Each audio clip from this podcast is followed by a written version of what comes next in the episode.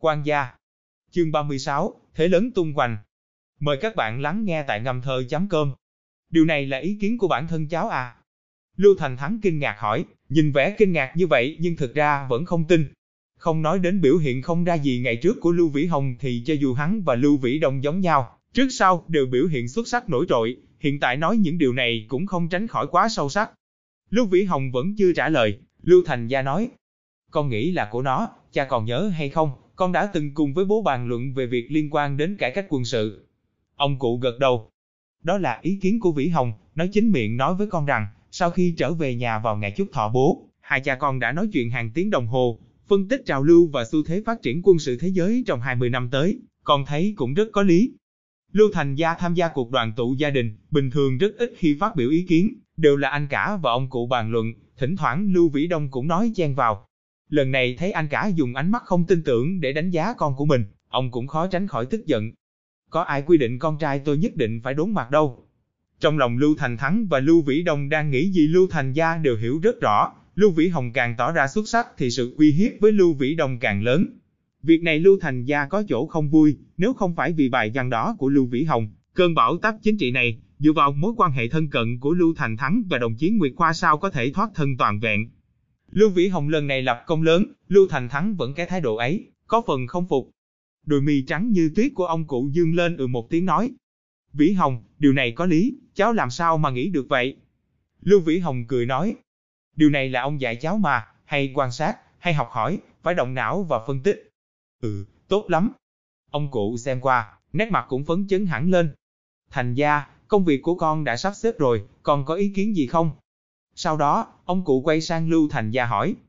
Dạ, trên ý kiến thống nhất để con đi tổng cục chính trị, con trước kia chỉ làm công việc quân sự, giờ để con cũng tiếp xúc một ít công việc chính trị. Không thể đi tổng cục chính trị.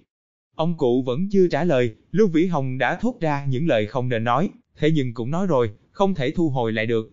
Ánh mắt của tất cả mọi người đều nhìn vào Lưu Vĩ Hồng. Lưu Thành Thắng hỏi, tại sao không thể đi tổng cục chính trị? Lưu Vĩ Hồng không vội trả lời, não hoạt động cao độ. Lúc này công việc của Lưu Thành Gia đang có sự thay đổi, hơn nữa đi tổng cục chính trị, điều này cũng có thể thấy trong vụ bạo loạn chính trị vừa mới được ổn định, nhà Lưu Gia đang rất nguy cấp, Lưu Thành Gia lần này được đề bạt. Lưu Vĩ Hồng còn nhớ, đời trước Lưu Thành Gia trong giai đoạn này không có gì thay đổi, điều này có thể lý giải được. Lúc đó Lưu Thành Gia đứng nhầm đội, liên lụy đến cả gia tộc, tuy nhiên ông vẫn khỏe mạnh, bình an, cũng chỉ là tránh được họa mà thôi, đề bạc là không thể được. Lúc này Lưu Gia đang gặp nhiều khó khăn, Lưu Vĩ Hồng vừa trở về, vẫn không hiểu chuyện lắm, nhưng có một điểm chắc chắn rằng, nếu hắn phát biểu một bài văn trên tạp chí tiếng kèn thì chính là một tư bản, tuyệt vời. Ở thời điểm thế cục căn bản được rõ ràng, với trí tuệ chính trị của bác và ông thì nhất định có thể chắc chắn nắm chắc cơ hội viết thành bài văn. Nhà họ Lưu đã sớm đưa ra cảnh báo rồi. Lập trường chính trị là rất kiên quyết. Trước mắt, đã tiến nhập vào đoạn phân bố lại lợi ích, sự dự liệu đề bạc của Lưu Thành Gia thì có thể coi là một tín hiệu rõ ràng, ngay sau đó từ trung ương đến địa phương đều điều chỉnh một loạt cán bộ. Thế nhưng điều này yên ổn được sao? Khẳng định là không. Mấy năm kế tiếp đây, bàn cờ chính trị mới vừa được khai màn, trong bàn cờ chính trị này, càng không thể nhìn nhầm phương hướng đứng nhầm đội. Nếu như nói trước bàn cờ này, bộ đội vẫn chưa bị liên lụy nhiều, vậy bàn cờ tiếp theo thì sao? Những bộ đội cũ và mới thay nhau là chủ chiến trường. Lúc này đi tổng cục chính trị, hai ba năm sau, bất luận như thế nào cũng không thể không quan tâm. Thật phiền phức. Lưu Vĩ Hồng thận trọng nói. Thủ trưởng tối cao tuổi cũng đã cao rồi, lần này như là đã định, một khi đã như vậy, hay là làm tốt quan hệ, bộ đội mới cũ thay nhau là không thể tránh khỏi. Ông cụ bỗng ngồi thẳng dậy, vẻ mặt lộ ra vẻ khiếp sợ. Lưu Thành Thắng há hốc miệng, không thể tin rằng Lưu Vĩ Hồng có thể nói ra được những lời như vậy. Lưu Thành Gia và Lưu Vĩ Đông cũng ngỡ ngàng, Lưu Vĩ Hồng nói như vậy cũng không tránh khỏi nói quá hàm hồ. Rất hiển nhiên, ông cụ và Lưu Thành Gia hoàn toàn có thể hiểu ý của Lưu Vĩ Hồng. Dù sao độ nhạy cảm về chính trị của Lưu Thành Gia và Lưu Vĩ Đông cũng có phần kém chút, trong một khoảng thời gian ngắn vẫn có chút chưa tiêu quá nổi. Đôi mắt như hơi đục ngầu của ông cụ gắt gao nhìn thẳng vào Lưu Vĩ Hồng, ước chừng phải đến 10 giây không lên tiếng, trên mặt vẻ khiếp sợ không hề mất đi. Trong phòng xuất hiện sự lặng lẽ nhất thời. Rất nhanh trên mặt Lưu Vĩ Đông lộ ra vẻ khiếp sợ, cuối cùng là đến Lưu Thành Gia. Bốn ánh mắt đều nhìn vào Lưu Vĩ Hồng không rời. Không ngờ Lưu Vĩ Hồng lại có con mắt nhìn ra trong rộng đến vậy, không thể tin nổi. Hơn nữa đây tuyệt đối không phải là ăn nói lung tung. Lấy sự sáng suốt trong chính trị nhiều năm nay của ông cụ, rất rõ ràng, Lưu Vĩ Hồng nói rất có lý. Một lúc sau, ông cụ bình tĩnh lại, chậm rãi hỏi. Vĩ Hồng, vậy theo ý kiến của cháu nên làm thế nào? Nếu đã nói như vậy thì không phải giấu. Ông à, cháu chỉ phân tích một cái thôi, đúng hay không cháu không dám chắc. Lưu Vĩ Hồng lại ngẫm nghĩ một chút, lúc này mới nói. Không sao, nghĩ gì thì nói đấy, không phải lo. Ông cụ cổ vũ nói. Dạ, ông à, cháu cho rằng, điểm quan trọng là phải chính xác, nhà lão lưu chúng ta nên áp dụng tổng lập trường như thế nào, đầu tiên phải định ra những phương châm chính trị, mới sắp xếp các công việc tiếp theo được, mọi vấn đề sẽ được giải quyết thôi. Vậy cháu cho rằng nên áp dụng tổng lập trường như thế nào? Không đi theo ai, không dựa vào ai, đại thụ che trời, tự thành hệ thống. Lưu Vĩ Hồng lần này không lưỡng lự, lập tức nói, giọng nói chắc như đinh đóng cột. Khóe mắt của ông cụ hơi hết lên một chút, trong mắt ông hiện lên chút phấn khởi. Lưu Thành Thắng ngạc nhiên, đã rất lâu rồi không thấy trong mắt ông cụ một sự phấn khởi đến vậy. Ông cụ dường như trở về những năm tháng chiến tranh, tìm lại lý tưởng hào hùng, một mình một doanh trại, chỉ huy thiên quân vạn mã chống lại kẻ địch. Chỉ cần ông khỏe mạnh, điểm này không có vấn đề gì. Lưu Vĩ Hồng lại nói thêm. Ông nội đột nhiên hỏi. Nếu ông không còn nữa. Lưu Thành Thắng và Lưu Thành Gia đều kinh hãi, mặc dù ông cụ cũng đã 80 rồi, cái tuổi cũng đã gần đất xa trời. Thế nhưng vấn đề này là điều kiên kỵ, đặc biệt là phận làm con, làm sao có thể nguyền rủa ba mẹ mình được. Lưu Vĩ Hồng kỳ thực nghĩ rằng, vấn đề này ngay cả ông đã nói ra thì cũng không phải kiên kỵ gì, rất tình tĩnh nói.